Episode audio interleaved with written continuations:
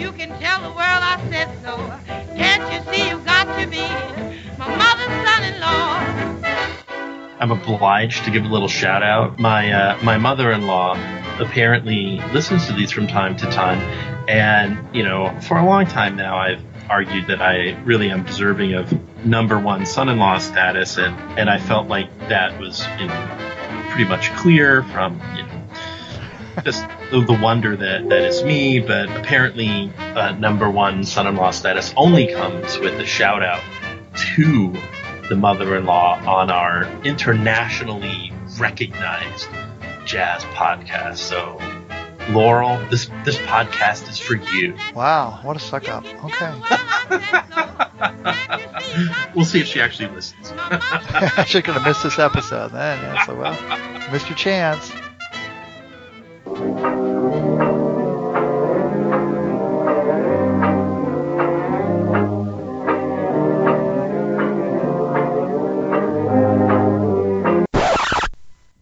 is that Jazz. bastard? Let's get off that hobby horse, man. All right, are you ready? I'm ready. All right. Well, welcome, my friends, to the show that never ends, Jazz Bastard Podcast 216. I'm Pat. And I'm not Will. That's right. He's Mike, but he's not Will Friedwald. We hope to have Will on the show. Something came up the last minute. He was not able to come. Uh, we have not rescheduled as of yet. We just don't know if he's going to be able to make it or not. So, what his most recent book, Straighten Up and Fly Right, uh, The Life and Music of Nat King Cole, did was uh, put me down the rabbit hole of listening to Nat King Cole in a new way. And uh, we picked out some albums on Nat King Cole's Capitol Run to talk about on this podcast, and we're going to do that.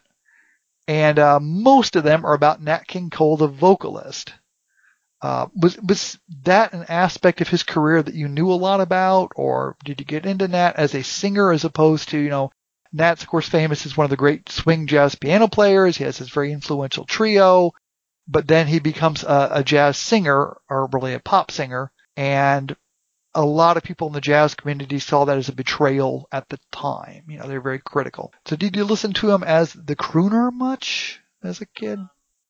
My first awareness of, of him uh, goes back to one of my favorite movies of all time, uh, Mona Lisa. Um, you may remember that film. Ah, yeah. Uh, Mona Lisa, the, the great, great movie starring Bob Hoskins, a Neil Jordan film. It's like one of the one of the great, great art films of all time. I would argue. I'm a huge fan of that movie. I'm not at all. Do you think the politics might be a little bit, you know, uh, you know, just in in that the big twist of the movie now we might see in a different light. Anyway, it it is a great film. You're thinking of a different movie by Neil Jordan. Oh, you, I'm sorry. You are absolutely right. I am. Mona Lisa's with Bob Hoskins playing a kind of thug who gets out of jail. Um, and the film. I don't know if I've seen that or not. I, I got well, you have. You I just don't must have. remember it. It involves Long fucking time the, main, ago. the, main, the main character is obsessed with uh, Nat King Cole music, and Nat King Cole music features prominently on the soundtrack. And that's where I first became aware of Nat King Cole. I mean, like anyone in the culture, I've heard his songs. But that movie came out, I think, in 84 or 85, and I was obsessed. Like, I've seen that movie 15 to 20 times, like, maybe more. I'm like, I, I am a huge fan of that film and not at all uh, objective about it. You know, it's like a, a million star movie for me. Anyway, you know, the soundtrack is replete with multiple songs by Nat King Cole. So that's where I first really became aware of him and his rather freeway with a vowel way back then. uh, and uh, it was only later that I, you know, started to pick up on his music. And I think the first thing I grabbed was one of those, you know, those proper box sets.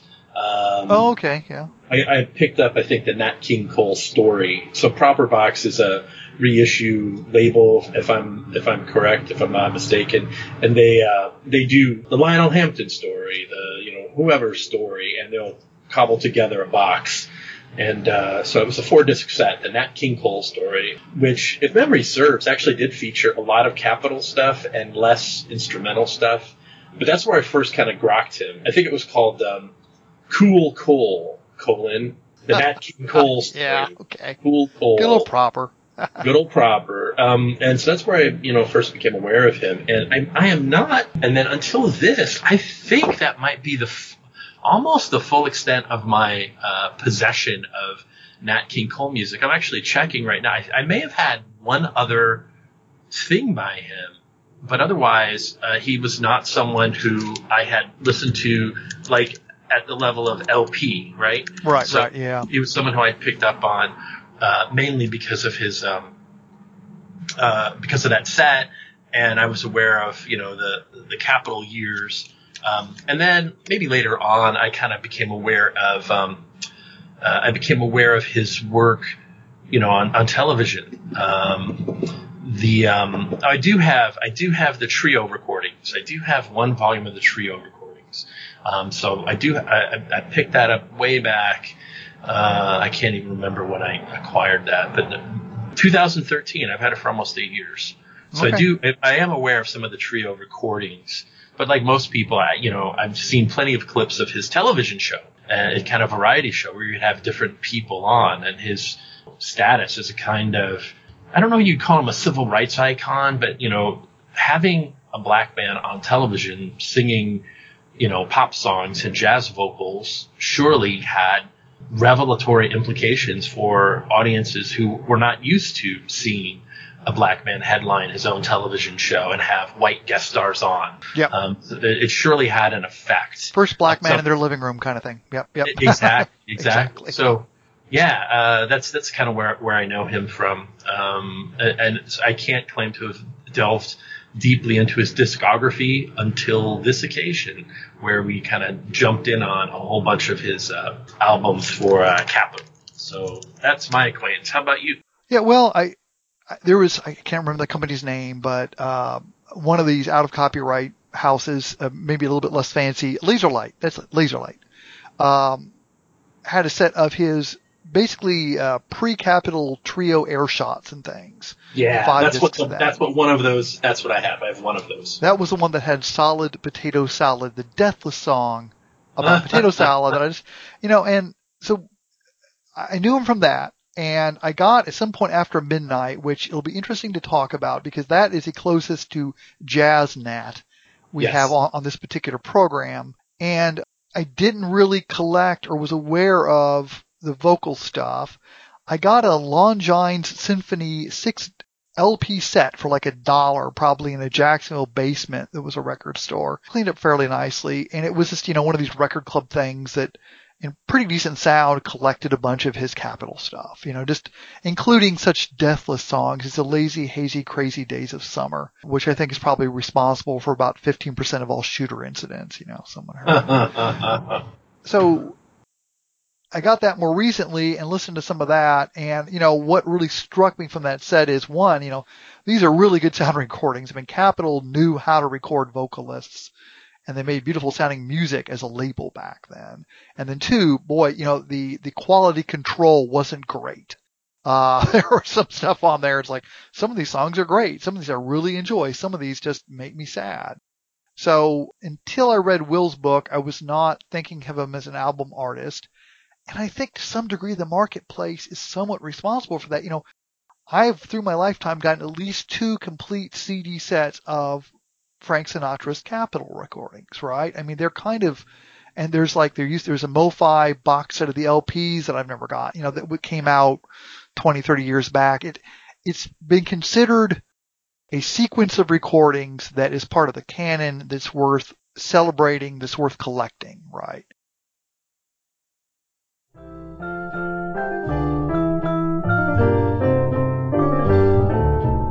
Unforgettable. That's what you are. Unforgettable, though near or far.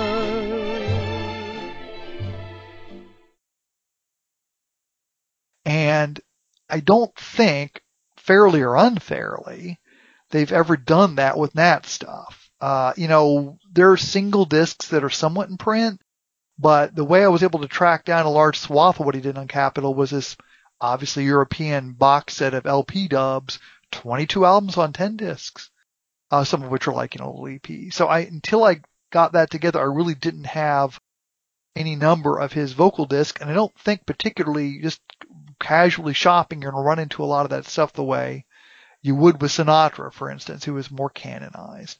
So anyway, do you want to begin with After Midnight? It, it, you know, that's one of the early ones. It's 57. Sure. And it is the jazziest of those recordings.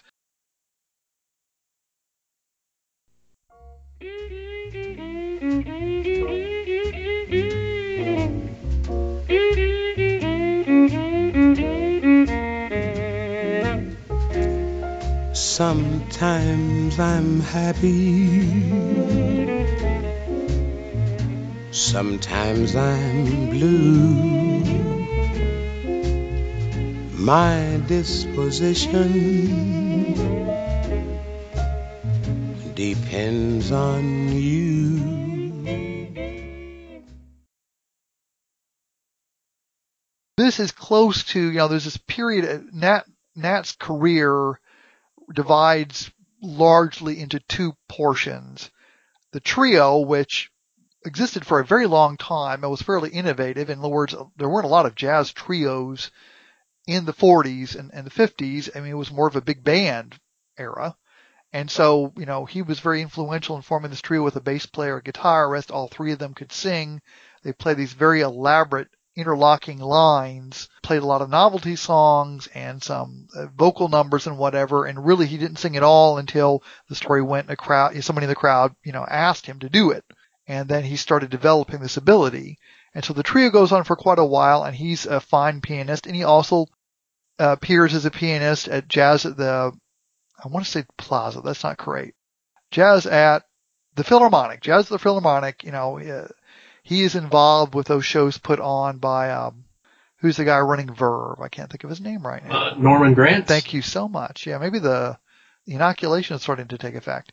And um, yeah, I got my shot this morning, and uh, he's also on a couple recordings with Lester Young. They're just fantastic jazz. Yeah. And so that career goes on for a while, and then slowly he starts moving into being a, a vocalist, you know, a frontman. And, uh, you know, the, the story is a lot of people that loved him as a singer didn't even know he played piano, even though he's a major swing pianist, one of the, you know, one of the handful of the greatest swing piano players. His career in the second half just so much focused on him as a singer that uh, people never knew that this is something he could do and didn't think of him so much as a jazz artist as a singer. And a lot of people in the jazz community felt betrayed or felt like he wasn't living up to his abilities as a great jazz musician when this transition happened. He's like, look, you know, I, I'm a lot more successful doing this. Why do you want me not to be successful?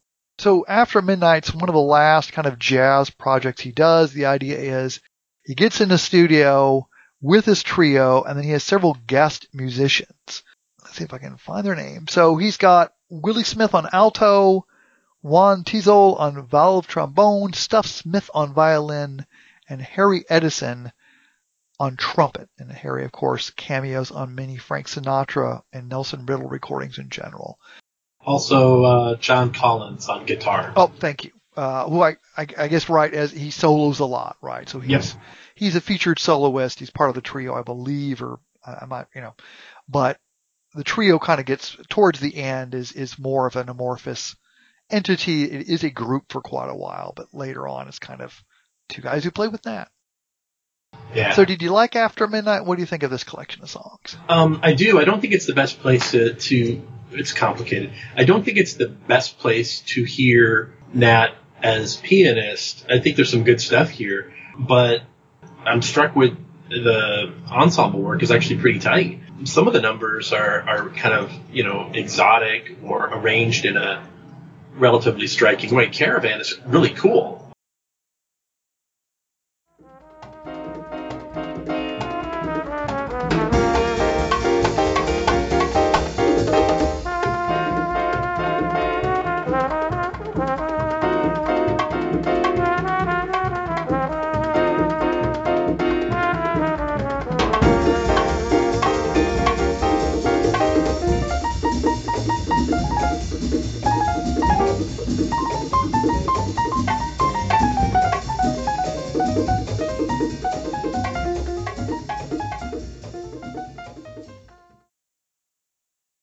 Uh, it's got all kinds of fun elements in it. You know, besides Tizol's trombone, the the percussion makes it feel kind of you know exotic and and othered in interesting ways.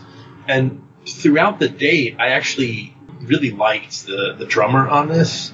Uh, it's not that he's super busy. It's not that um, it's not that Lee Young is a drummer. It's not that he's he's a, a busy or dominant presence. It's just that's Lester's brother. Yeah. yeah, he's Yeah, just yeah. this he's Right. this really brisk presence who kind of just keeps things cracking along. Um, uh, he's I don't want to put it. He's like subtle but driving, um, and and he keeps the proceedings in order with all these different voices appearing on the album. I actually kind of liked his work a lot here. I don't think he's special or spectacular. I just think he's ruthlessly efficient and kind of you know he- he's he's like uh he's like an MC who's just who's just gonna be like all right this is the next act this is the next act get off you know he's just keeps he just keeps things moving. I, I really kind of dug him. Um, there are some fine piano moments here by by Cole. Like he could play. It's just I I feel it's more of an ensemble effort. There's more. You hear more of the other voices here, whereas in strictly trio settings, um, you'll hear Cole to better effect. I think. Right. This is uh, he is not the dominant voice in terms of the musical component. Like the piano is part of the ensemble. I mean, and he voice sings is as well, right? I mean, this Right, he does sing, but his singing also doesn't dominate the affair No. either. It's No. a jazz. It's like a jazz ensemble group. It's really a you know a quintet or a sextet much of the time, and his vocals, while featured, aren't like the dominant thing. It really feels kind of like a a group effort. Unlike, for example, the jazz at the Philharmonic sessions, which often just turned into cutting dates. You know, it's like who can blow better than someone else, and they rarely. I have that whole ten disc compilation of the jazz at, at the Philharmonic, and you know, it has some high points, but it has a lot of just you know who He's got some blow high out. notes too, right? Yeah, you know, it's like how long can Buddy Rich solo? Like, who gives a fuck? Um, and this is a, this doesn't have that vibe. This the vibe here is No. we're all playing together. It's like a group effort. It's like an ensemble. It's a legit. It's a legit kind of jazz date. Uh, so then Kip Cole's vocals and his piano do not dominate the proceedings, and it's very pleasant uh, in that respect. It gets really high ratings, um, and I kind of wonder about that. Uh, Meaning, meaning people who adore Nat King Cole, the things they adore him for, you know, the people who like him as a pop vocalist, and to a lesser extent, the people who adore him as a jazz pianist, can find him to better effect on other dates. So I'm kind of wondering why this Yeah. is, is so lauded. I mean, I, it, you know, it's not lauded for the things that we think of when we think of Nat King Cole. Right. I, I, I appreciate it as a really fine jazz ensemble that- with some nice arrangements that are brisk. None of them overstay their welcome. These are all two and a half to at the most four and a half minute arrangements that gives everyone room to do what they do, but no one really dominates the proceedings and everyone acquits themselves very well.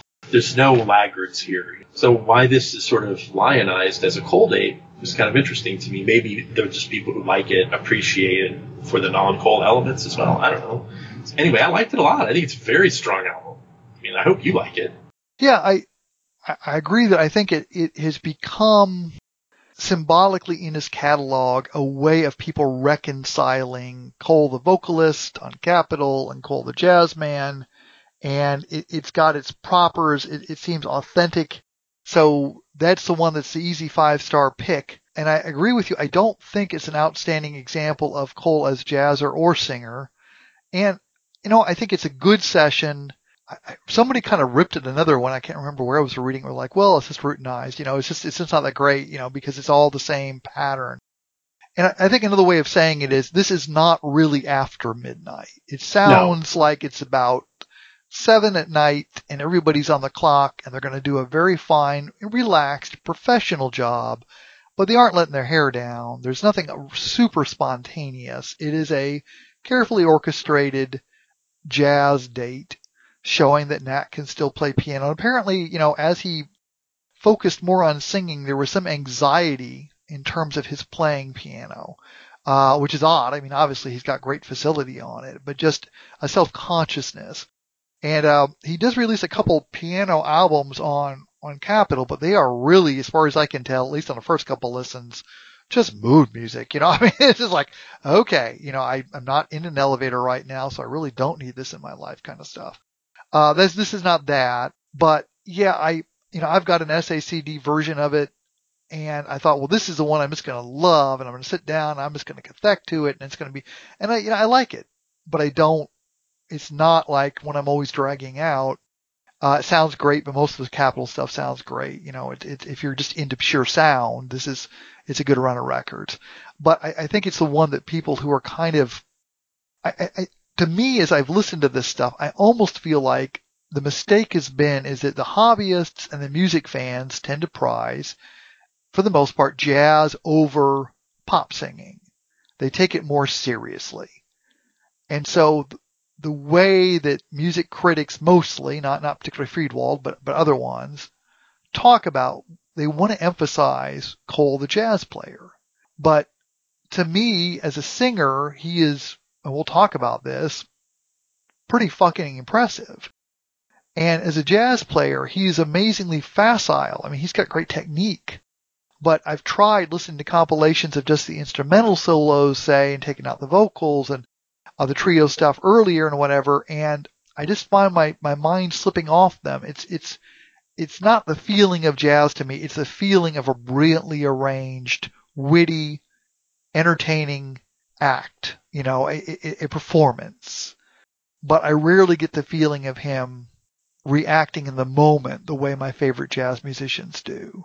Or even like a Art Tatum where a lot of what he did was routinized, but it just seems like he's he's so relaxed into it and, and just so enjoying himself that it works for me. And it's not that I dislike it. Again, you know, very incredibly impressive guys, you know, but I don't, I, the Nat King Cole trio for me is not my favorite kind of jazz. And this I'll, is I'll, not my favorite, Yeah. I, I, I'll give you the point you make about not not taking flight or not letting his hair down. I just acquired and, and finished listening to once through um, Oscar Peterson's trio live at the Blue Note in early 1990s, and um, uh, they had a guitarist on that day, and I forget who it was. So it was Oscar Peterson trio with the guitarist, and I think Harry Edison is there for oh okay part of the affair. He's on this as well.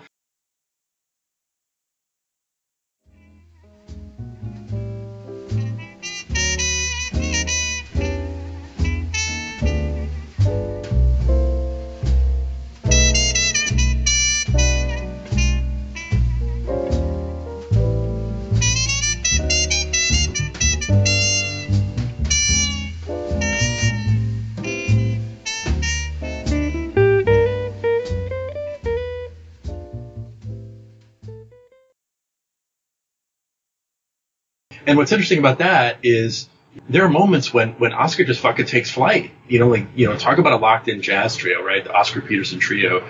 And yet, you know, on a live date, there are moments where they're off and running. Like, you know, there are moments where you can tell everything just, you know, elevated a little bit. You know, um, there, there'd be, you know, Peterson loved his medleys and there's a couple of times in the medleys where, you know, the bass player or the guitarist make a call out. They, they, they rattle off some, they do some name check to some other song that they incorporate into a little riff. And Peterson's off and running. Like he picks up and he's, there he goes, you know? Yeah. So that, that's a date where, that's a, that's a jazz piano trio date where there are moments where it's like, this is unscripted. We're, we're, we're, we're going to go ski down a unmarked slope now and let's just see where this takes us. And you never have the sense with Cole on this date anyway that anything isn't pre-planned. You know, And- everything's really competently done, but nothing is like, you know, there's you, you look at those moments of like, and I, I haven't heard any moments like that even on the trio recordings, the earlier trio recordings,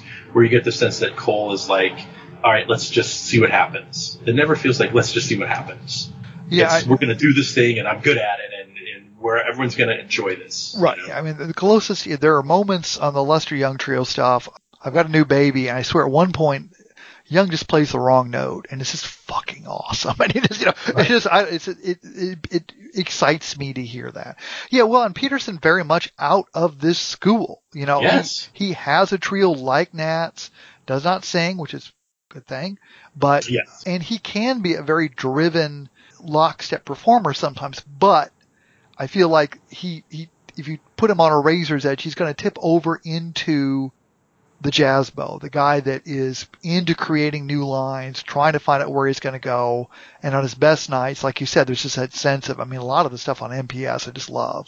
A Yeah. lot of other stuff I don't like, so, you know, but Peterson can be very driven and, and just a little bit relentless. it's, but it's why you want to pick him up like on a live date because on a particularly inspired live date, you know, fuck, he's just right. he's he's great, like you know, and you're like, oh, this is this is what he can do. You know, Yeah. it's like and, when you and the listen to those stuff, live right.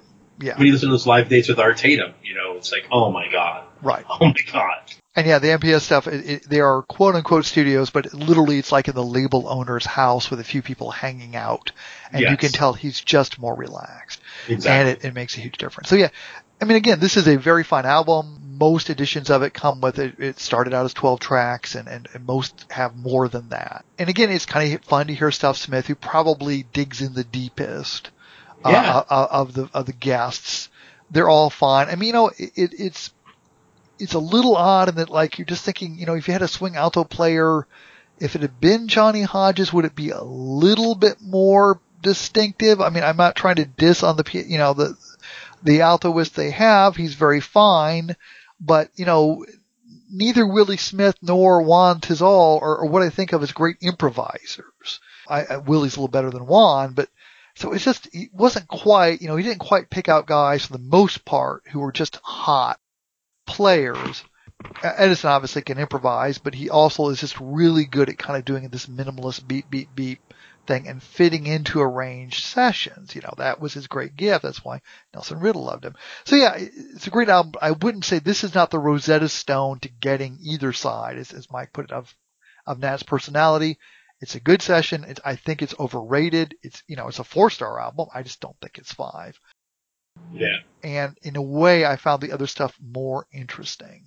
Uh, I didn't always like it better, but I felt like I learned more from it. So if we're staying chronological, that means we can end on Can we say real- anything about the anything about the Paper Moon breakout? I think that's hilarious.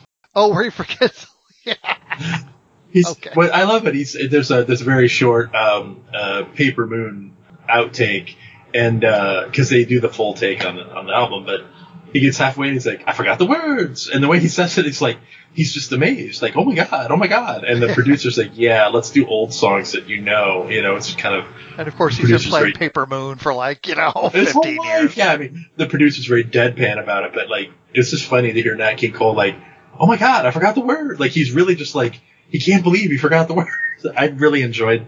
Normally, I don't give a shit about outtakes, but it's just Right. his, you know, his outtake there is, is quite cute. I think I, I enjoy it because he's genuinely surprised that he fucking forgot the words. He can't believe he forgot the words to that song. And you know, mainly we're talking about him as a musician. I mean, one impression you get from reading the, the biography, and I've not read other books on the guy, but Nat has not loomed that large in my life, I gotta say. But, you know, he seems to have been very sweet natured, thoughtful guy. I mean, he was, a, you know, he was careerist. There's no question. That's not a bad thing, you know, but he was very much trying always, you know, what's the angle that's going to get the next cultural moment to pop for me.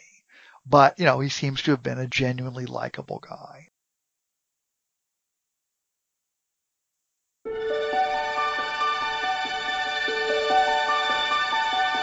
The sky may be starless, the night may be moonless, but deep in my heart there's a glow. For deep in my heart, I know that you love me. You love me because you told me so.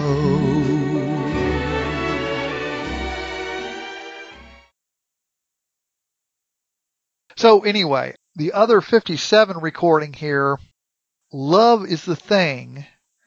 And this is a ballads album that has been given various, you know, luxurious reissues. Gordon Jenkins is doing the arranging here. And, you know, Gordon, uh, like Nelson Riddle's coming up, did a lot of work with Sinatra. And I kind of like, you know, Where Are You? And what is it? Uh, what's the other real depressing one that he said should be packed with a gun with a single bullet in it? I can't think of it now. What's the other Sinatra ballad album that's really sad? Um, Um, oh, I know what you're talking about. Um, uh, something who, who something, who cares? something like that. yes, when no one cares. Uh, Something like that. when no one no one cares. There we go. The No one cares. No one cares. Great cover on that sucker. Yeah, he's all lonely and smoking a cigarette by himself. And you know, I Jenkins is is in, in fact the person that kind of walked me through this in print was Will Friedwald. You know, and I think I've run across this sentiment elsewhere. Not considered as brilliant an arranger as Riddle, but you know, I like him on the Sinatra albums. What did you think about his contributions to Love Is the Thing? Well, so the first thing I have to say is um, the first song, the very first song, is prominently featured in Mona Lisa. So as soon as I heard it, I'm like, oh yes, Oh, the song. You know, I'm like, ah, you know.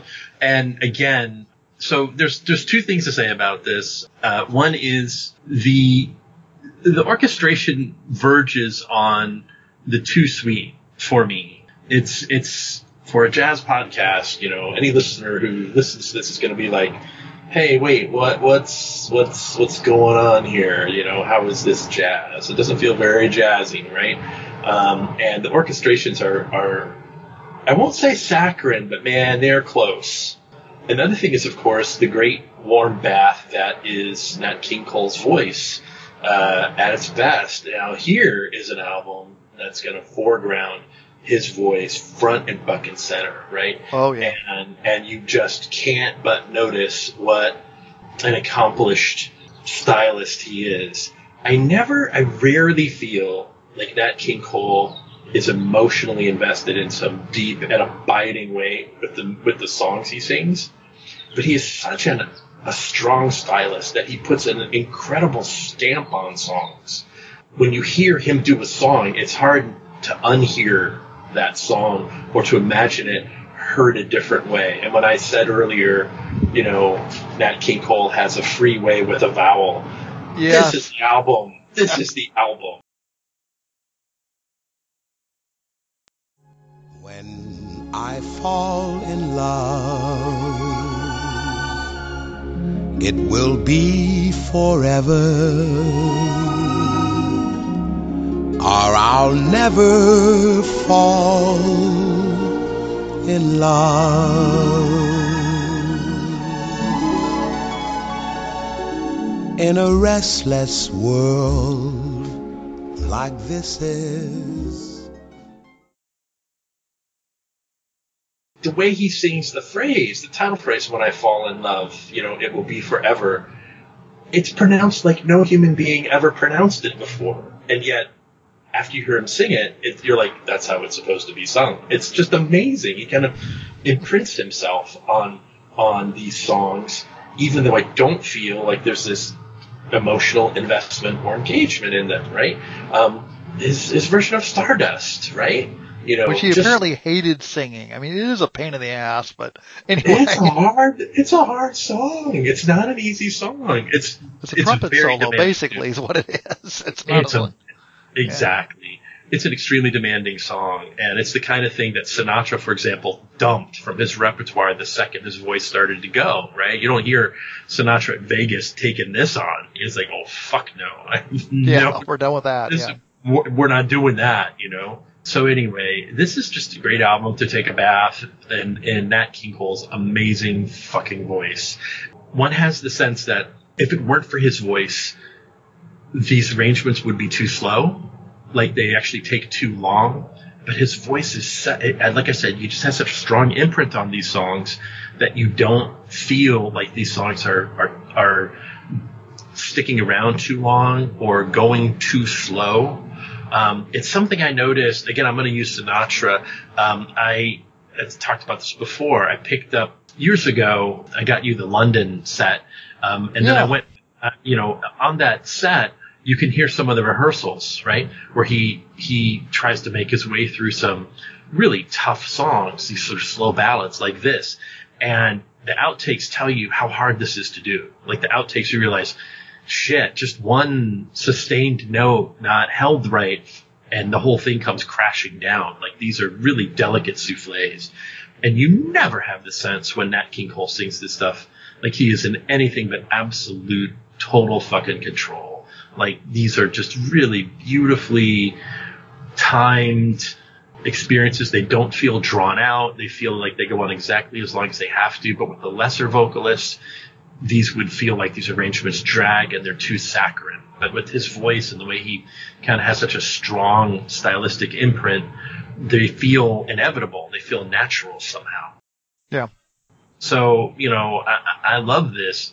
I, I wouldn't call it jazz, but No. Jesus, it's really fucking enjoyable. I mean, you just can't, you just can't go wrong with this stuff. If you, if you like a good vocalist who's going to give you a strong read on a song, that you'll, you'll be like, this guy has a take. That's going to be Nat King Cole. You may not feel like he's engaged emotionally in the material, but you will not listen to these songs and think, well, gosh, I just can't remember what that sounded like. You know, no one sounds like this guy. No one. Yeah, yeah, no, absolutely. And yeah, my sense with this one was it, it just it kind of I love Nat singing on it. It kind of annoyed me after a while, and it was like Gordon was just a little let loose. You know, he does this commentary where like with Frank, you know, Frank will sing something and the violins will play something back, but they're like a respectful step behind Frank. Probably because he said, Gordon, turn it down or I'll punch it, you know.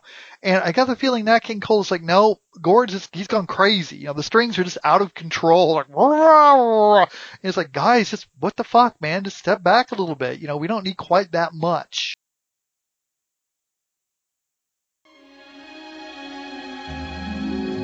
Once in a while he won't call, but it's all in the game.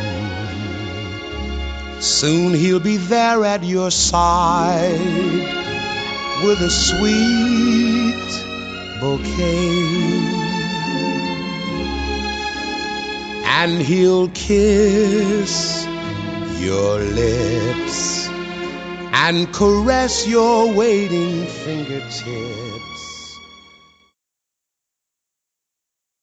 And it seems a little more mechanical. It just seems, because the one thing I really realized listening to these albums is like, oh my god, that's so fucking Gordon Jenkins, right? I mean, I've heard these Yeah. moves before, and you hear him with with Sinatra. You know, there's going to be he's they're going to do his best not to repeat from albums that were released within a year or two of each other the exact same moves on Sinatra's albums. But with Cole, it's like here they come again, you know. so we we're going to do those things, and um, yeah, this one's like whether Cole just didn't care as much, or whether he had a little bit less authority in the studio, or what. I just felt like Jenkins was a little bit off the leash, and he needed to be put back on the leash immediately. Which is not to say that I mean, you know, Nat. This is where I realized listening to these records, like, okay, oh, I get it. You know, Nat is a world class vocalist, pop singer, jazz singer, whatever you want to call him, and he's a good jazz singer. I mean, you know, we'll get there, but in a way that to me more strikingly than he is a swing piano player. I mean, there's just I'd rather listen to Teddy Wilson, I'd rather listen to Earl Hines, I'd rather listen to, you know, a number of piano players in that rough style. I mean, really, Oscar Peterson's a kind of f- final development of it than necessarily Nat. Just, just for whatever reason, you know. I mean, he's he's up there. He's technically great, but if he's not with Lester Young, I I, I don't find him very nourishing.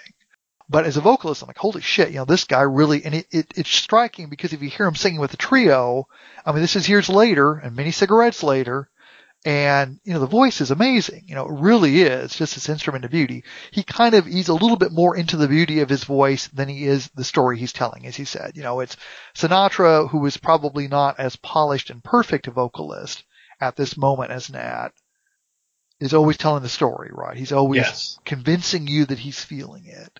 Whereas Yes. Nat is, is more a miracle of, I don't want to say nature, because I mean, he worked at it. I, I- don't misunderstand me, but it's just this particular gift he had, and I think it was one reason he didn't want to stop smoking. He was afraid that it was, you know, he, kids, spoiler, he died from lung cancer very young, was that it, he believed that it was part of the reason his voice sounded the way it did, and it is super distinctive. So, and then also, you know, there's just a couple, you know, Sinatra's quality control on the albums is not perfect, but it's pretty good.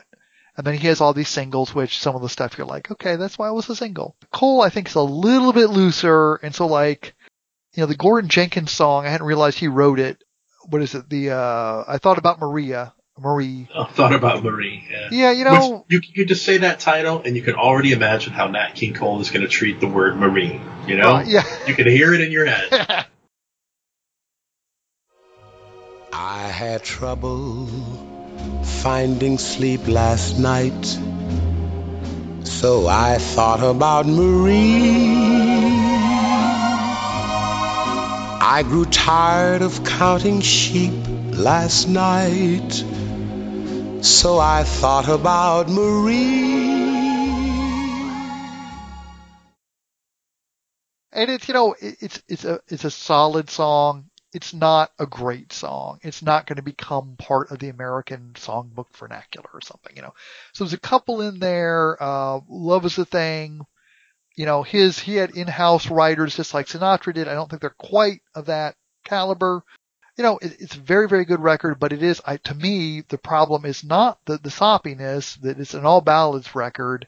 That doesn't bother me ideologically or something. It's just that Jenkins needs to dial it back a couple notches. the strings are just out. It's like, man, I can feel that violin bow right at my, oops, stop, stop, you know.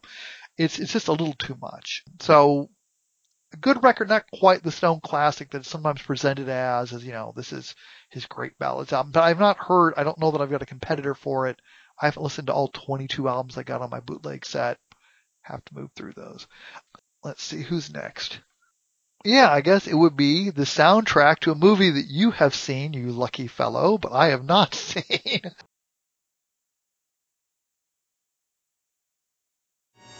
St. Louis woman with her diamond ring. Pulls that man around by her apron string.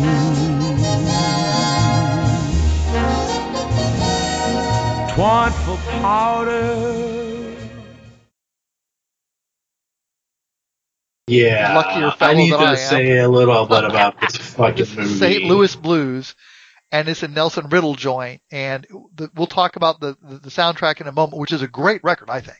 But the movie, I've been told, is maybe not Oscar worthy. Is, is that No, it's not. So the movie is so it's a fascinating. It's a fascinating film.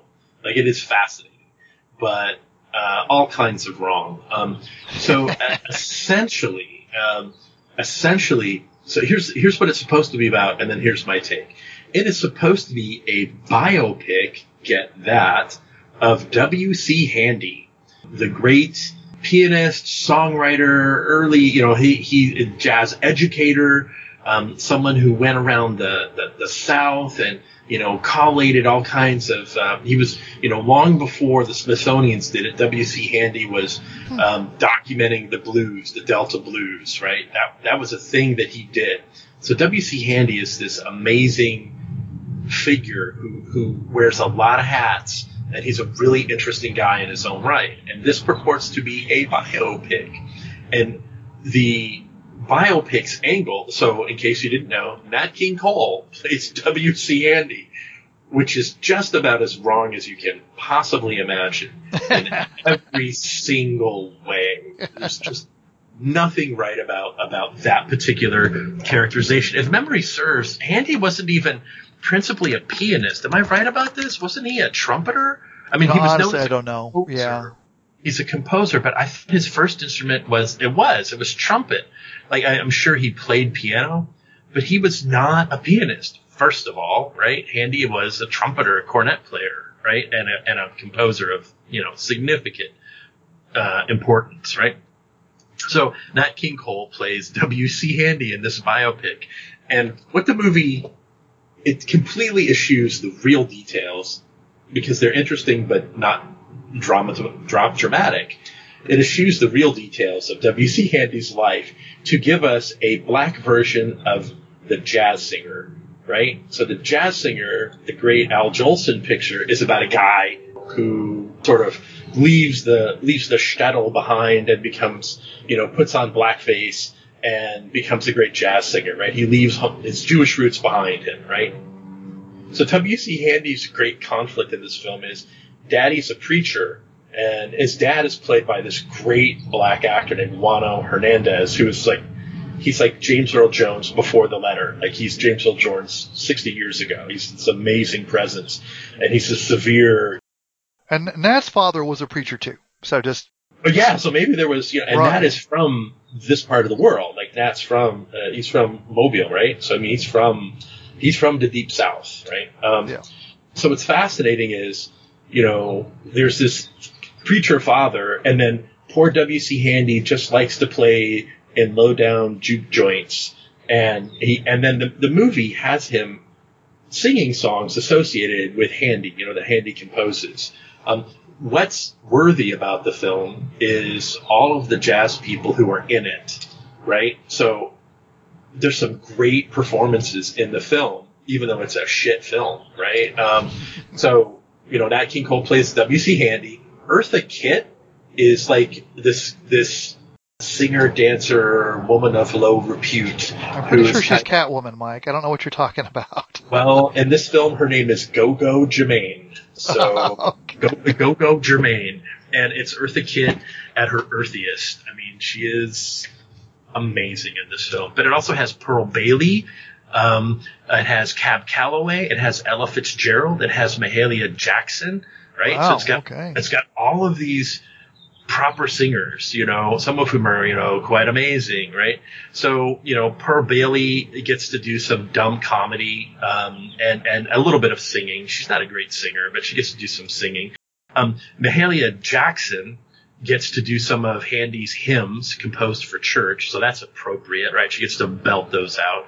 Um, and then there's this weird scene where Ella Fitzgerald, leading the Ella Fitzgerald group, plays some W.C. Handy songs, you know? Um, sadly, Cab Calloway does not sing in the film. Um, Huh. he- you know, he's, he's there as like a bartender and I mean, he was a bit of an actor. I mean, he was like, I, I believe, like did Sportin' Life, and you know, so he.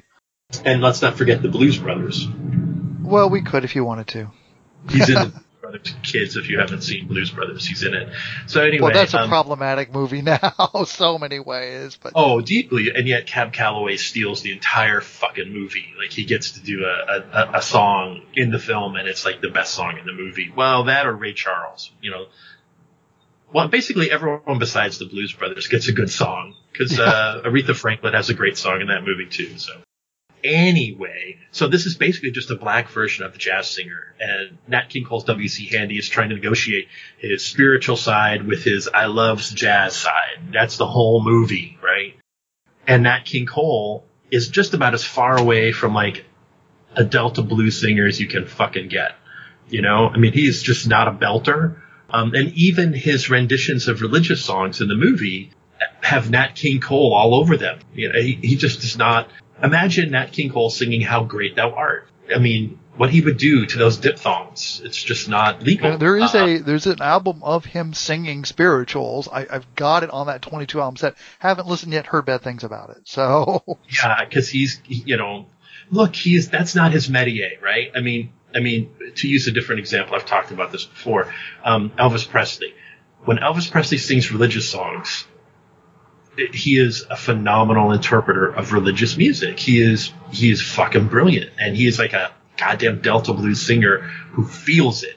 You don't ever feel, at least I don't feel, with that kind of music like Nat King Cole is deeply invested in the religiosity of the moment. He's such an inimitable stylist that he can't undo himself in order to do these songs. So it's a terrible film, but like it's a it's a train wreck. It's fun to watch.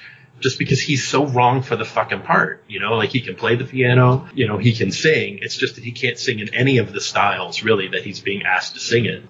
A weird, a weird movie, a Yeah. weird movie. he always wanted to be kind of a transmedia property guy, right? He wanted to do it. Sinatra did it, and he just his theatrical career was kind of star-crossed. Is, is my impression. In other words, he just Yeah. Didn't get the kind of projects, and I don't know whether maybe you know not everybody's an actor. You know, you can sing and maybe you can't act. Yeah, you know, and it's not, you know, and it's just, it's not a role made for him. It's exactly wrong. It's just, he's the wrong guy for this part. I'm not sure, you know, who would be right for the part. It needs to be someone, you know, who has sort of religious roots, but who is a genuine kind of blues right. belter or singer, you know. And again, that's like anyone except Nat King Cole, you know. But Um, all that said, the album. It's an interesting album, yeah.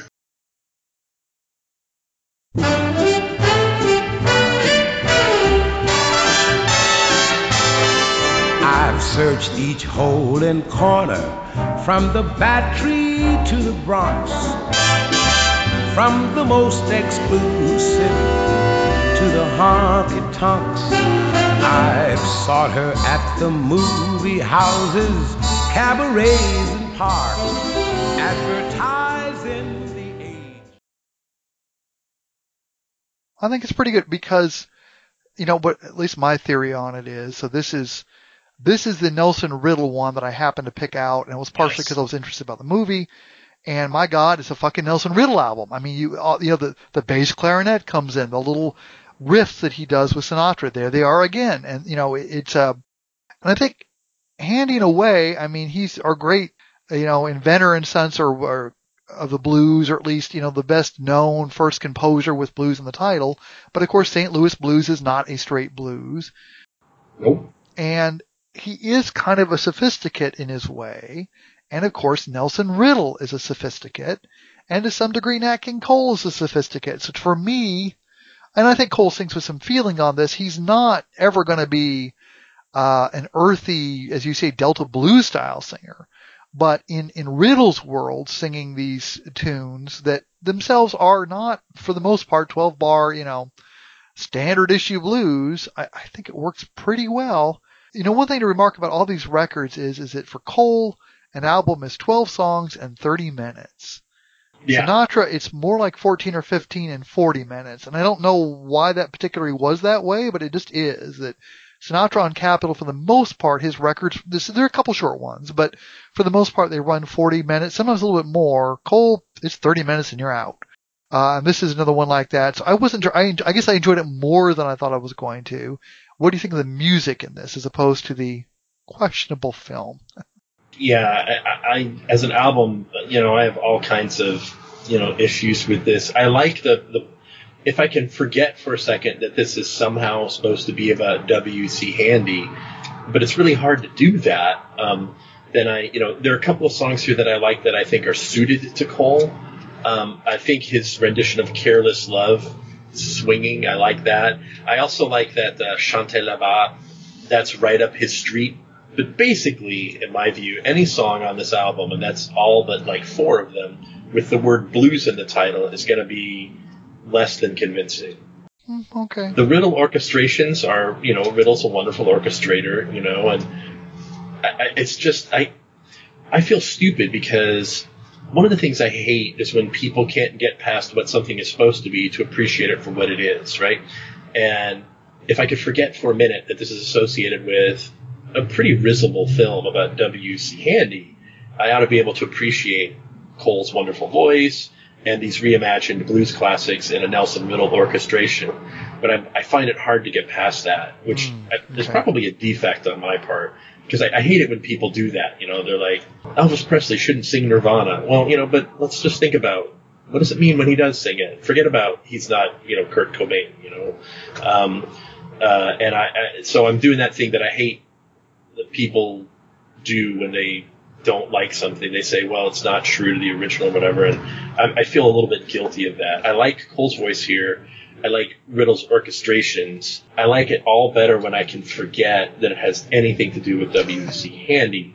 Um, I just, you know, and maybe it's just I'm mad because How I, about W.C. Fields with that? Someone should do yeah, someone should do a W.C. Handy biopic. He was a phenomenally important, wonderful figure who wrote tons of music and played a huge role in in preserving the links between say blues and jazz. Like he's he's a monumental figure, underappreciated in its own right, and that the film does him such a disservice really gets up my nose. Um, But like Okay. I said, some of the songs I like better than others. Chantez-les bas,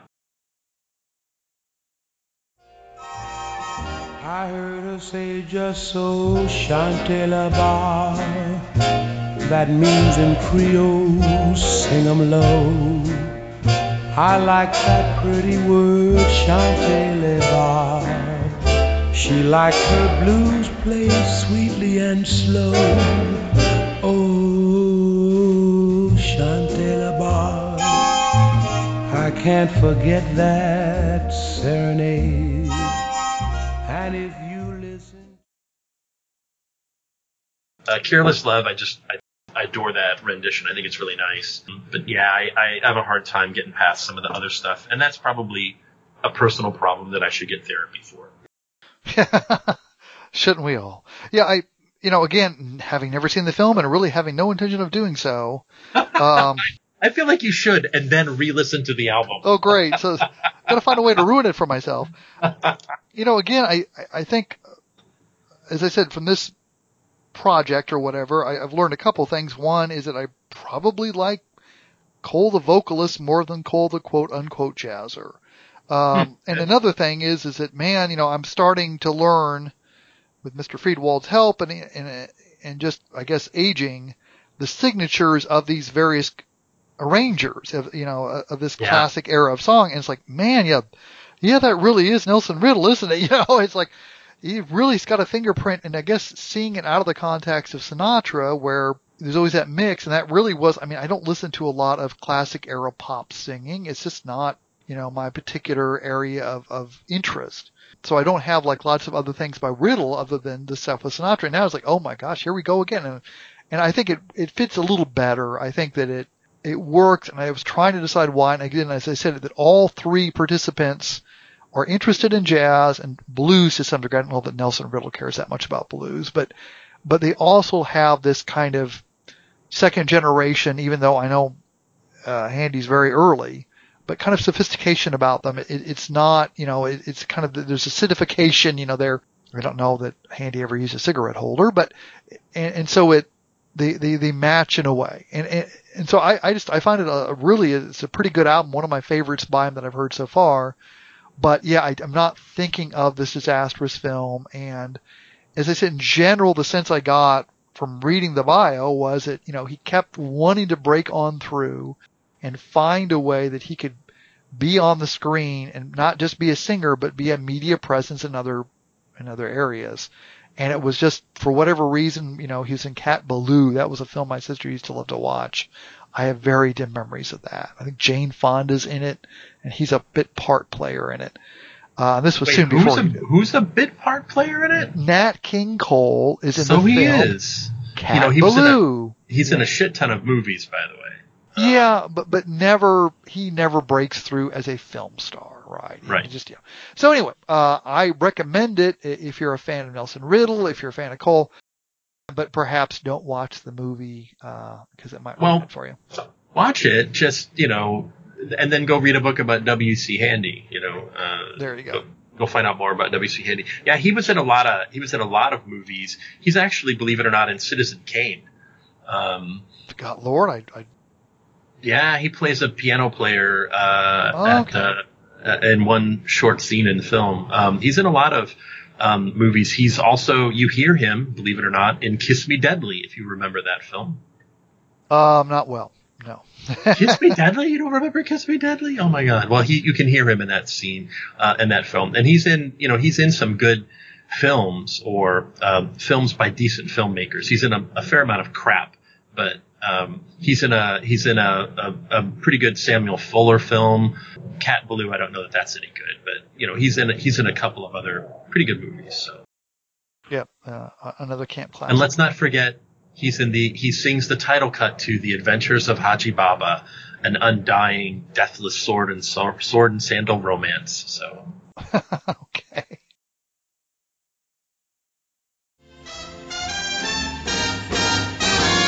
Uh, Do I hear you saying you got hurt? Did you say that she's a flim flam flirt? Are you saying that some double dealing Darwin did you dirt? Well, bub, welcome, welcome, welcome to the club. The next album we looked at was Welcome to the Club. It's 1959. All these are Capitol albums. Dave Cavanaugh was the arranger, and the Basie Orchestra is the orchestra. Basie's not there, but the orchestra's there. I think probably unbilled. Didn't know Mr. Cavanaugh's work. How would you characterize Welcome to the Club? I don't know. I mean, the other arrangers, you know, maybe you can identify. I, I don't. Do you feel like you have a signature from this guy that you Just- kind of? Vegas swinger kind of thing. I mean, you know, it, it's it's not real distinctive, but but it's just this kind of hard swinging. I wouldn't say that I know him as an arranger yet. I guess the idiom to me is Nat goes to Vegas and you know just kind of a tough edged album with a lot of uh, blare and brass. Yeah, I was struck with. I don't know. It felt like there are certain songs that um, I would have associated with Sinatra and the Vegas era, and maybe this is because I've been listening to some of that stuff. I'm not entirely convinced by the arrangements on some of these songs. I think like Mood Indigo is way over egged. Um, it's just way too. I feel like he's way too busy for for what that song is. I don't know. Some songs I like better than others. I like the title cut. I thought that was kind of interesting. I'm trying to remember which other one stuck with me. I thought the Late Show was an interesting song. I don't know if you liked it. Gee, it's cozy in the park tonight. When you cuddle up and hold me tight, stars above, they seem to know we're putting on the late, late show. Hear the crazy music in the trees. See the flowers dancing in the breeze. Old man moon begins to glow. He's joining in the late, late show. It's unfamiliar anyway, right? That's not yeah. one I'd ever heard before. And then, uh, well, he does weird things again with, with words, you know, fireflies. Um, he, he, he sings, he just does things to vowels sometimes. I also like She's Funny That Way quite a bit. I think that's a fairly interesting version of that song. Um, you normally hear that taken at a little bit slower pace, and it's, it's, uh, it's fairly brisk. And in addition to being fairly brisk, it's, it's got kind of a peppy arrangement, which I found a little I don't know. I liked it. I don't know. It's just it's odd. I don't think I've ever heard the song kind of arranged that way before. You would think that would be a song right in the ballad wheelhouse almost, right? You'd slow it down and uh, take a lot of the you know peppier brass punctuation out of it, and instead it's kind of there. You know, I'm like that's kind of weird. But yeah, I like I like the album. The the point here really is Nat's voice, I guess the, the arrangements were less interesting to me. Um, they were less obtrusive than the other two albums. I thought they were less prevalent. You know, they were a little more understated. Maybe that's a good thing. Yeah, I, th- I think my sense is if I'm rem- remembering correctly. Well, to some degree, I think Nat helped Riddle get established, and I think Cavanaugh was a younger arranger, and so maybe not as uh, dominating a presence. Hmm. I, I mean, mainly for me, it's just you know this is Cole doing the kind of somewhat, not as much, swaggering persona that you associate with Sinatra in the Capitol years. You know, the kind of uh, somewhat, there's a couple songs that are a little bit cynical and, Yeah. uh, you know, the hard swinging sound and everything. And it's, it's, it's a little bit more Vegasy, you know, and he can certainly do it, you know, if he's got to hit those high notes and to end the song and, and again, of course, the artic- we haven't talked much about Nat as a singer other than he's got this quality of voice, amazing texture, a little smoke in it at times. He's got this incredible articulation. Uh, Yeah. He really very careful at, at pronouncing words. And then as, as Mike talked about, he suffered from vowel movements. Uh, you know, they just sometimes it's like, where did that, where did that sound go, Nat? What's going on? Say the word, you'll be heard. I'll be there.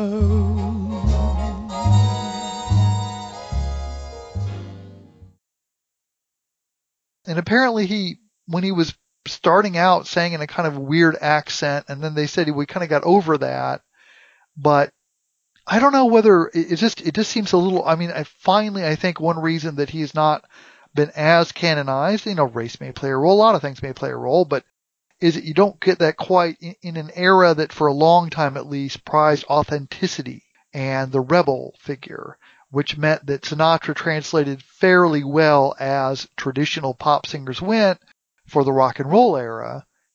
Cole never quite, you know, it always seems a little bit performative and just slightly artificial, as beautiful as it is. So, you know, I, I thought he did a pretty good job selling the persona of the, you know, kind of uh, swinging bachelor who's seen it all, but but you know, not quite as convincingly as Sinatra. I I realize now why I was noticing the kind of punctuated brass in particular. This is the Count Basie Orchestra class. Um, Yep, yep. uh, Count Basie couldn't play for legal reasons, so there's a different pianist. But this is the fucking Count Basie Orchestra, which I always think is funny. Count Basie couldn't play for legal reasons. Did he ever really play? You know, I mean, was Count Basie's not what you would call a a He's great not a player. maximalist, no. Oh no, not at all. Um, so anyway, I suddenly realized that's why it was reminding me of the Vegas thing. You know, on, the, on that Vegas set that I just got of Sinatra, the first disc is him playing live with the Count ba- Basie Orchestra, and um, a couple of the brass punctuations on the various songs remind me. There's a moment on one of the Sinatra songs where he's getting ready to let the band cut loose, and he tells everyone, "Get ready now. We're about to lift the whole building and move it ten feet that way." Uh, and then brass take over, and you're like, "Oh shit!" You know, it's you you know what he means. And there are several moments where the brass punctuate, especially the brass punctuate on this album, and you're like, "God damn!" You know, they're really they're really blowing.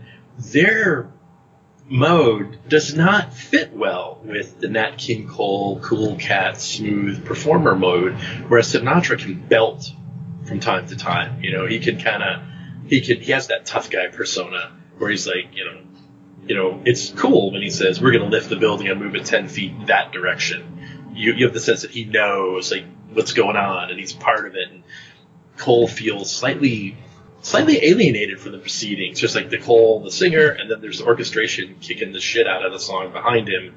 Not when he's singing, crucially. Like he doesn't sing over that stuff. They punctuate around him, which is kind of interesting.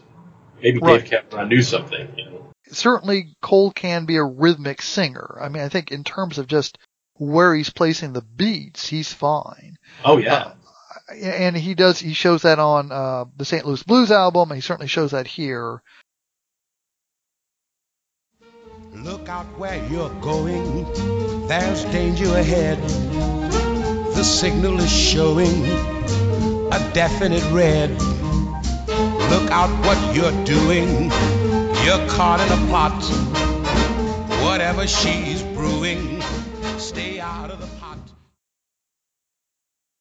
So he's got that feeling, but yeah, I don't know that as opposed to persona, I don't know whether that's, it's quite as effective. It's just, uh, he was kind of presented as a picture of, you know, the suburban man with a happy family.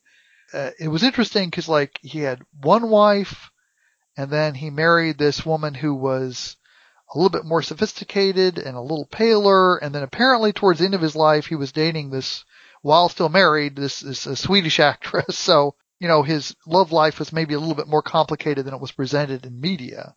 But, you know, he's not quite, I don't think he had quite the reputation as the, the ultimate bachelor swinger that the Sinatra did. Hmm. Um, but yeah, I think, you know, rhythmically, again, the jazz a- aspect of it works well. Yeah, there's a, at least one kind of shocking drum solo. it's like, okay, you know, Yeah. they're going a little, the bam bam is loose here, uh, which I, I don't know, you know, maybe some of those turn up. Maybe I, I don't listen much to Sinatra with Basie. That, that era is just not, I mean, I feel like the voice is already starting to go a little bit. I just kind of, Yeah. I tend to stick to the Capitols. No, I Um, agree. I no no argument there. It's just it is interesting to hear him in that setting because he has that kind of tough guy persona Oh, that yeah. fits with you know, and this is the best band in the world persona. You know, he's he's it's it the swagger between the two is you know of the same kind. That's what's interesting. Yeah. Even if the instrument is no longer up to snuff. Yeah, right. And uh, so the, yeah, this is just, I, I guess, uh, and again, this is really both of us delving for the first time into Cole's vocal albums on Capitol. You know, this was not an area I ever thought of exploring, and I think it's fairly rewarding.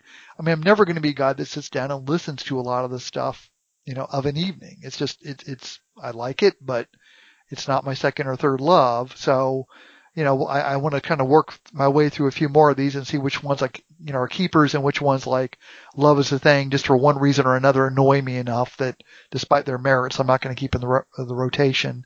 This one's And pretty good. that note, yeah, oh, we're getting there. Yeah, because I had, you know, the arrangers for each of these albums, and I finally realized, oh, who was on Ramblin' Rose? Oh, yeah, Satan. That was that's right. Ramblin'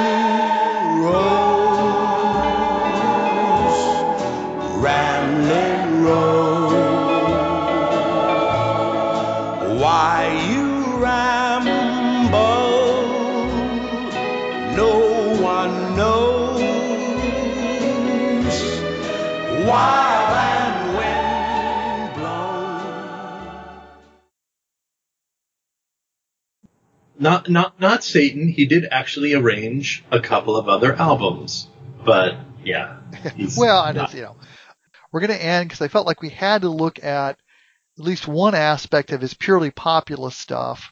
You know, Nat would try anything, and, and, and he the, would. the biography, you know, Friedwald try, it makes a or presents it rhetorically as a virtue. He never stopped exploring. He never stopped experimenting. And I, I don't know that it wasn't a virtue, but, but it also can seem a little bit undiscriminating or just plain slutty sometimes. It's like, Nat, did you have to do that?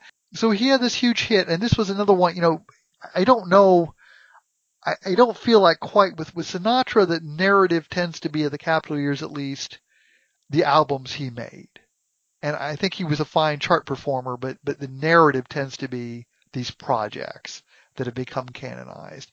With Cole, the narrative is more, and then this hit big, you know, whether it was Nature Boy, or Mona Lisa, or Ramblin' Rose, and Ramblin' Rose haven't hit big. He makes a whole album of I I wouldn't call this what would you call this? It's not really country and western. I don't know what's the genre here. Um, the genre is Ray Charles is is cashing in. Why the fuck can't I? That's what the genre is. Okay. the genre is cash in. So well, since you, look, I'm not kidding. Ray Charles earlier that fucking year did his album. I forget the exact title. Something about um, modern sounds and country music or something, and it made bank. He he he did really well with that album. I, I can't believe that it's an accident that later the same year, Nat's like, "Hey, right. Well, and Ramblin' Rose just hit like a motherfucker, and he's like, okay, well, let's do some more of this. You know, it. yeah, Uh, Ramblin' Rose is a sing-along song. I will say this: it is it's 15% less murder-inducing than Lazy Hazy Crazy Days of Summer, but it ain't great. Um, and then I, these are kind of country and western folk songs, maybe distinctive for a you're thinking of Wolverton Mountain, Goodnight Irene. What the fuck?" and I, I, I'm, I think, I feel like you're a little bit more tuned into country and western in general, and you know some of more of the greats and everything.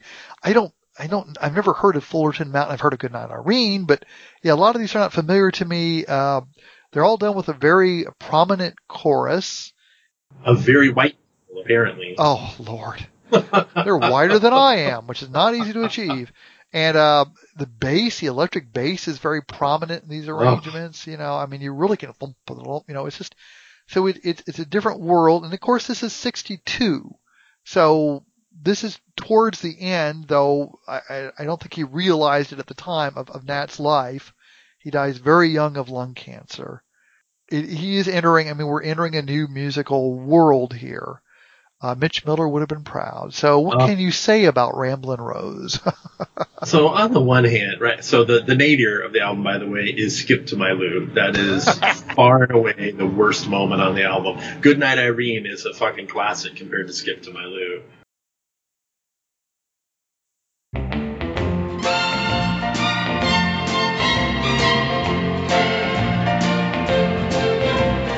Rabbits on the hillside, big as a mule. Rabbits on the hillside, big as a mule. Rabbits on the hillside, big as a mule. Skip to my Lou, my darling. Skip, skip, skip to my Lou. Skip, skip. Horrible, horrible thing. So, you know, it's worth pointing out lots and lots of jazz and um, pop vocalists of the era turned to country and western music, right? Bing Crosby, Dean Martin, and crucially Ray Charles. But there were others, right? Like this is a turn. Lots of guys. You know, there are plenty of you know cowboy albums by Bing fucking Crosby, who is the farthest thing from a cowboy ever, right? But he sings a bunch of these songs. Dean Martin had like a line in this shit in the '60s where he sang a whole bunch of you know country songs. Like it was a it was a whole sideline to his career.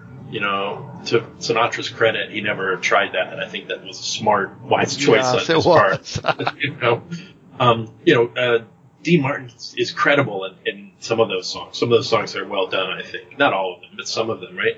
So Nat's just doing what he's just following everyone else's lead here. I think it's like there's there's money to be made, and then there are songs, you know, and his voice is wonderful.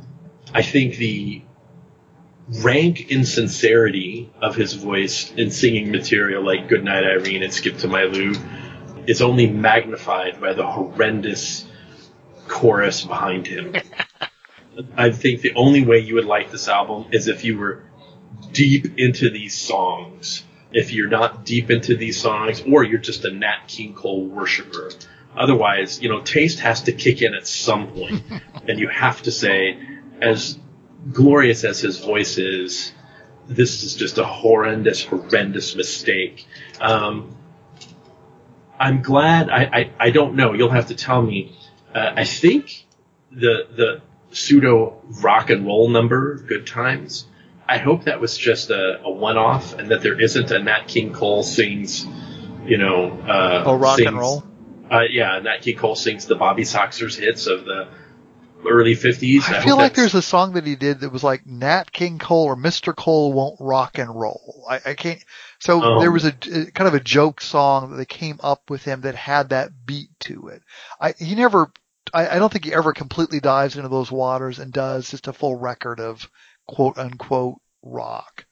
Uh, if I'm remembering correctly, that's, yeah, it's probably the best for all of us that he didn't. Yes. Yeah, no, look, the voice is wonderful, but you know, like I said, his strong suit, in my view, as an interpreter of songs, is not as an emotional interpreter. You know, it is as a distinct stylist, and I think this is these songs are as far as you can go in divesting the, the songs of any emotional content and simply turning them into stylistic markers. And when you go that far, it's like, well, then why even bother? I mean, it's just it's just a place marker. Well, one thing he gets to do though is he really goes low on a couple of these. I mean, he'll He sing can go low. He startlingly low. low notes. Well, I think it's the cigarettes that's kept giving him those extra notes, you know. But but but because it's like I don't, I don't recall him singing quite so spectacularly low. Maybe he just felt like what the fuck, I might as well do it because it's fun. And these songs you can't break the mood on them. I don't know, but yeah, it's it's kind You of know, like, whoa. I, I would say Good Times, that sort of pseudo rocker, it gives you a sense of like, you know, Sam Cooke does this, but with just a little more feeling and soul, you know? Uh, not the song, but Sam Cooke does this, and of course, Kind of absent style. the stupid Mitch Miller chorus behind him, right? But, you know, Sam Cooke makes that transition from one form of music to pop music, and he's a distinctive stylist, but you never have the sense with Sam Cooke that he doesn't give a fuck. You know, you Right, always right. have the sense that there's an investment. And it's uh, no diss to Nat King Cole. I just, I mean, how can you care about some of these songs? You, you just can't. I mean, Oh, I don't think you're. I mean, literally, I think the the level of engagement with this album is singing along. I don't think you're supposed to listen right. critically. But then in that case, you know, why do you need Nat King Cole to, to sing the lead vocals? Because you know, Nat like, King Cole needs your money. That's why. Go on. it's very simple. That's why. It's, it's it's like having Pavarotti, you know, sing. I don't know. That's a dumb example. But, you know, it would be like having some amazing trained singer sing some, you know. yeah, he, he's over equipped for the work at hand. That's for Exactly. He's over equipped, and he truly doesn't give a fuck. Nor should he.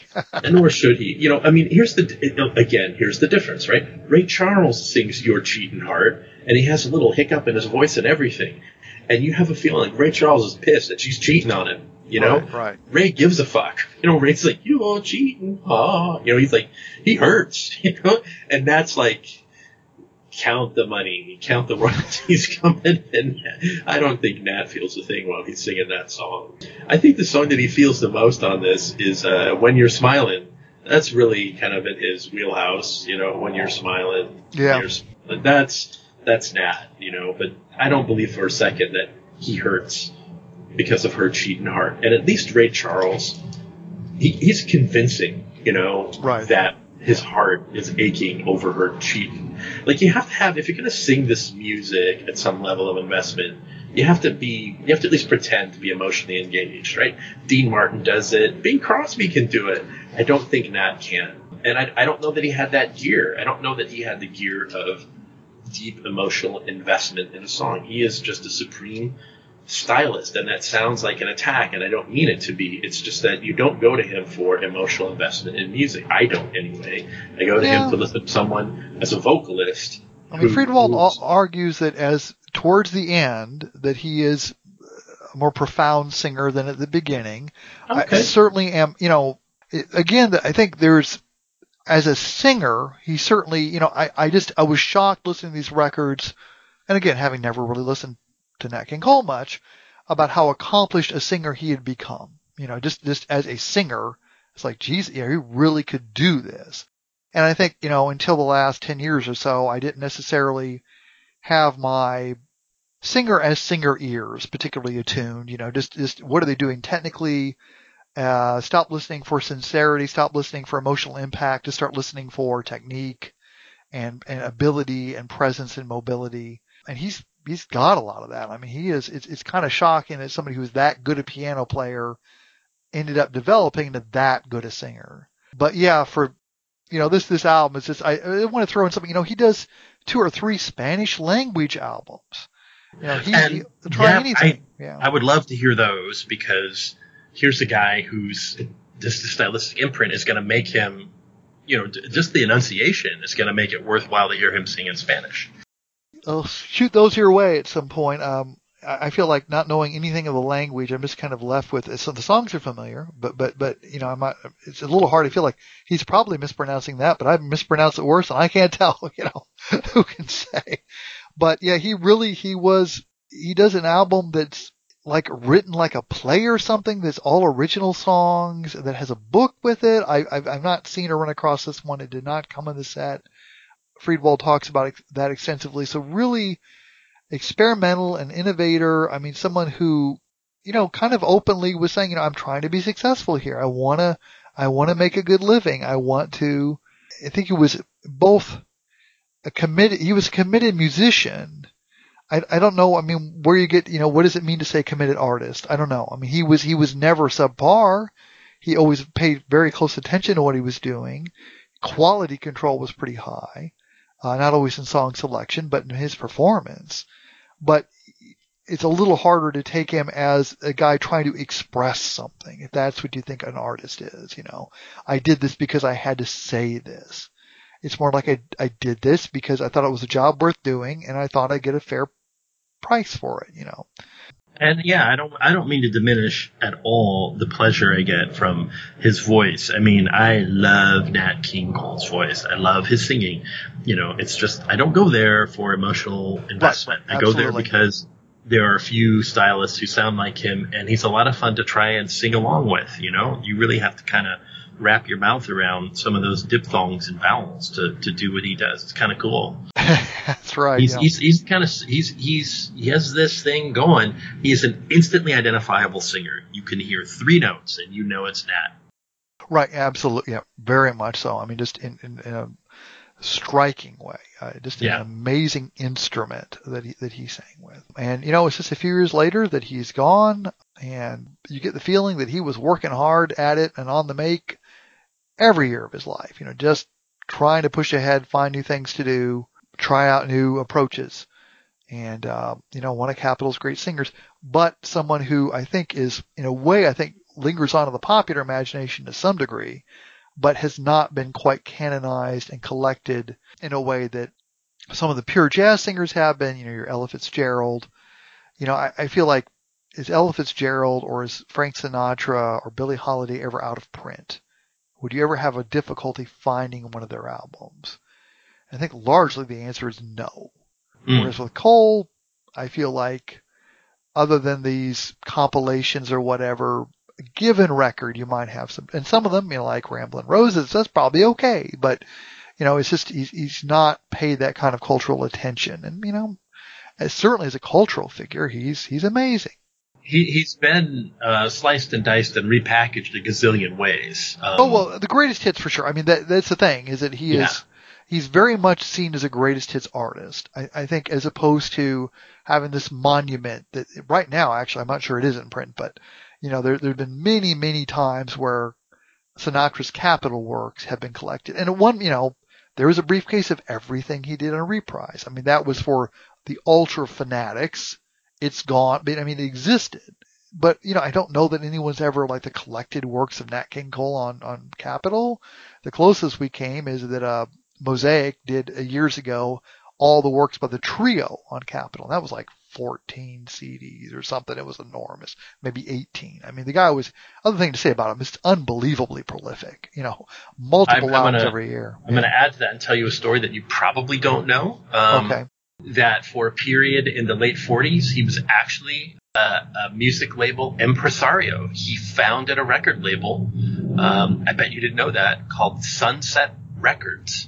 It was when he was in California. Um, he founded it under a false name. Uh, it was founded by Eddie Laguna, who was actually Nat, Nat King Cole, and they put out a grand total of, as far as I can tell, five albums.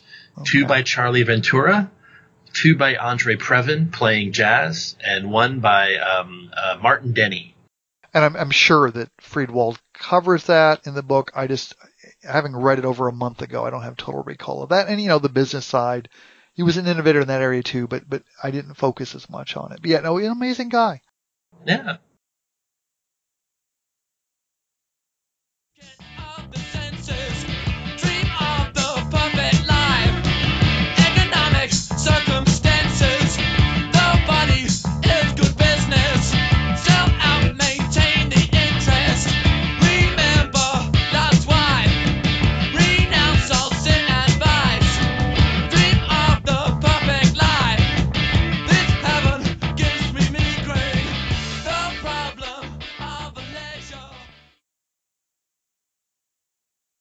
Well, do you have any pop matters aside from Ramblin' Rose?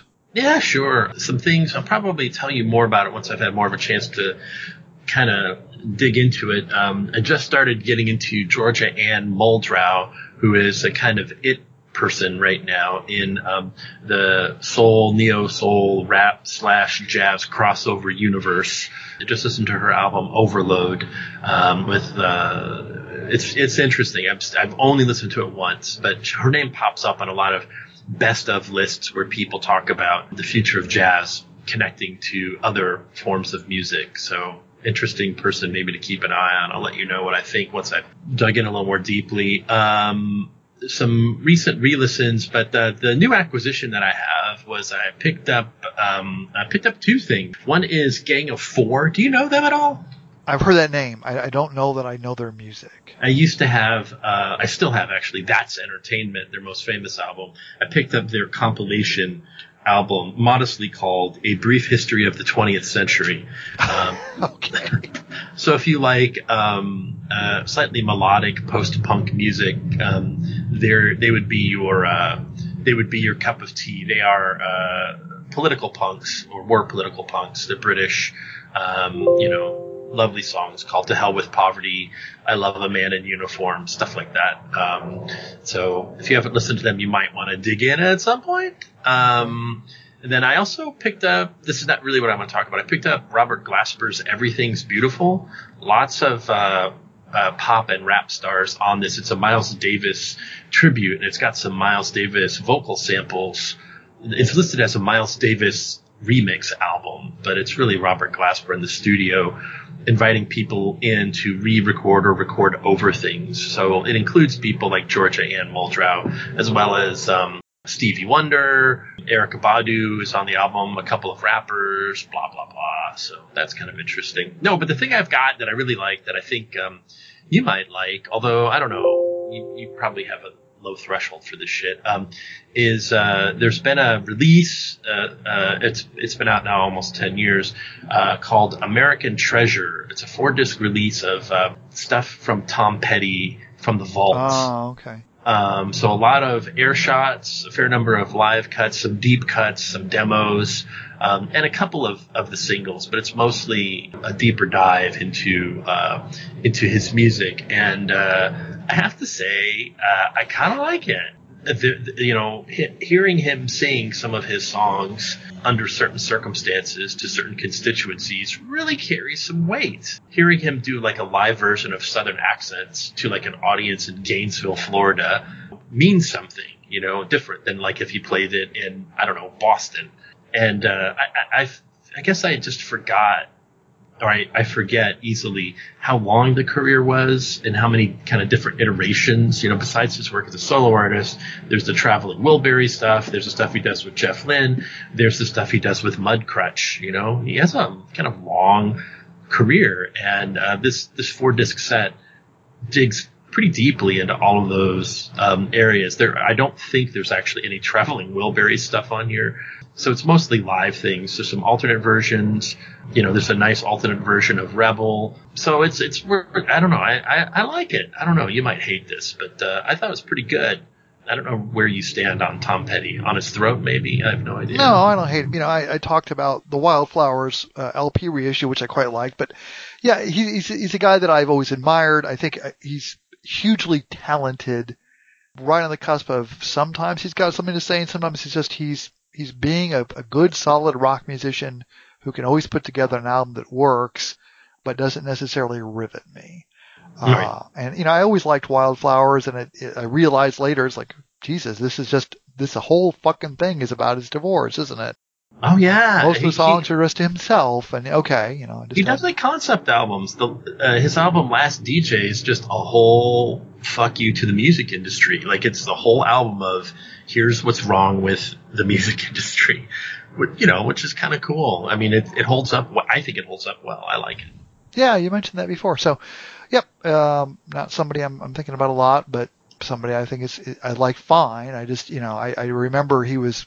We had an RA the first year at, at Valpo. Just like, well, everything Tom Petty did after so and so was shit. You know? Very that- strong opinions about like Is that Paul mid-period. or the other guy? no, no, the other guy. The other red guy. hair that bought us alcohol. I cannot remember his name. okay, well, interesting. All right. But uh, that that's Yeah, been a few uh, just a tip for all the kids out there listening: the best way to get alcohol in college is to get your RA corrupted. So he buys you alcohol, um, and that way you don't get done in for having alcohol on campus if you've actually co-opted the authority figure on your floor. I'm not sure which direction the co-option went, but yes, he certainly did get it for us. I don't think he needed much turning. I think he was just that way to begin with. But um, We didn't have to flip him, no pressure. no, not really. Nah, I think he was just ready to go. Yep, uh, but I, I don't really have anything up in the in the batter's box this time, but maybe next time something will come across the desk.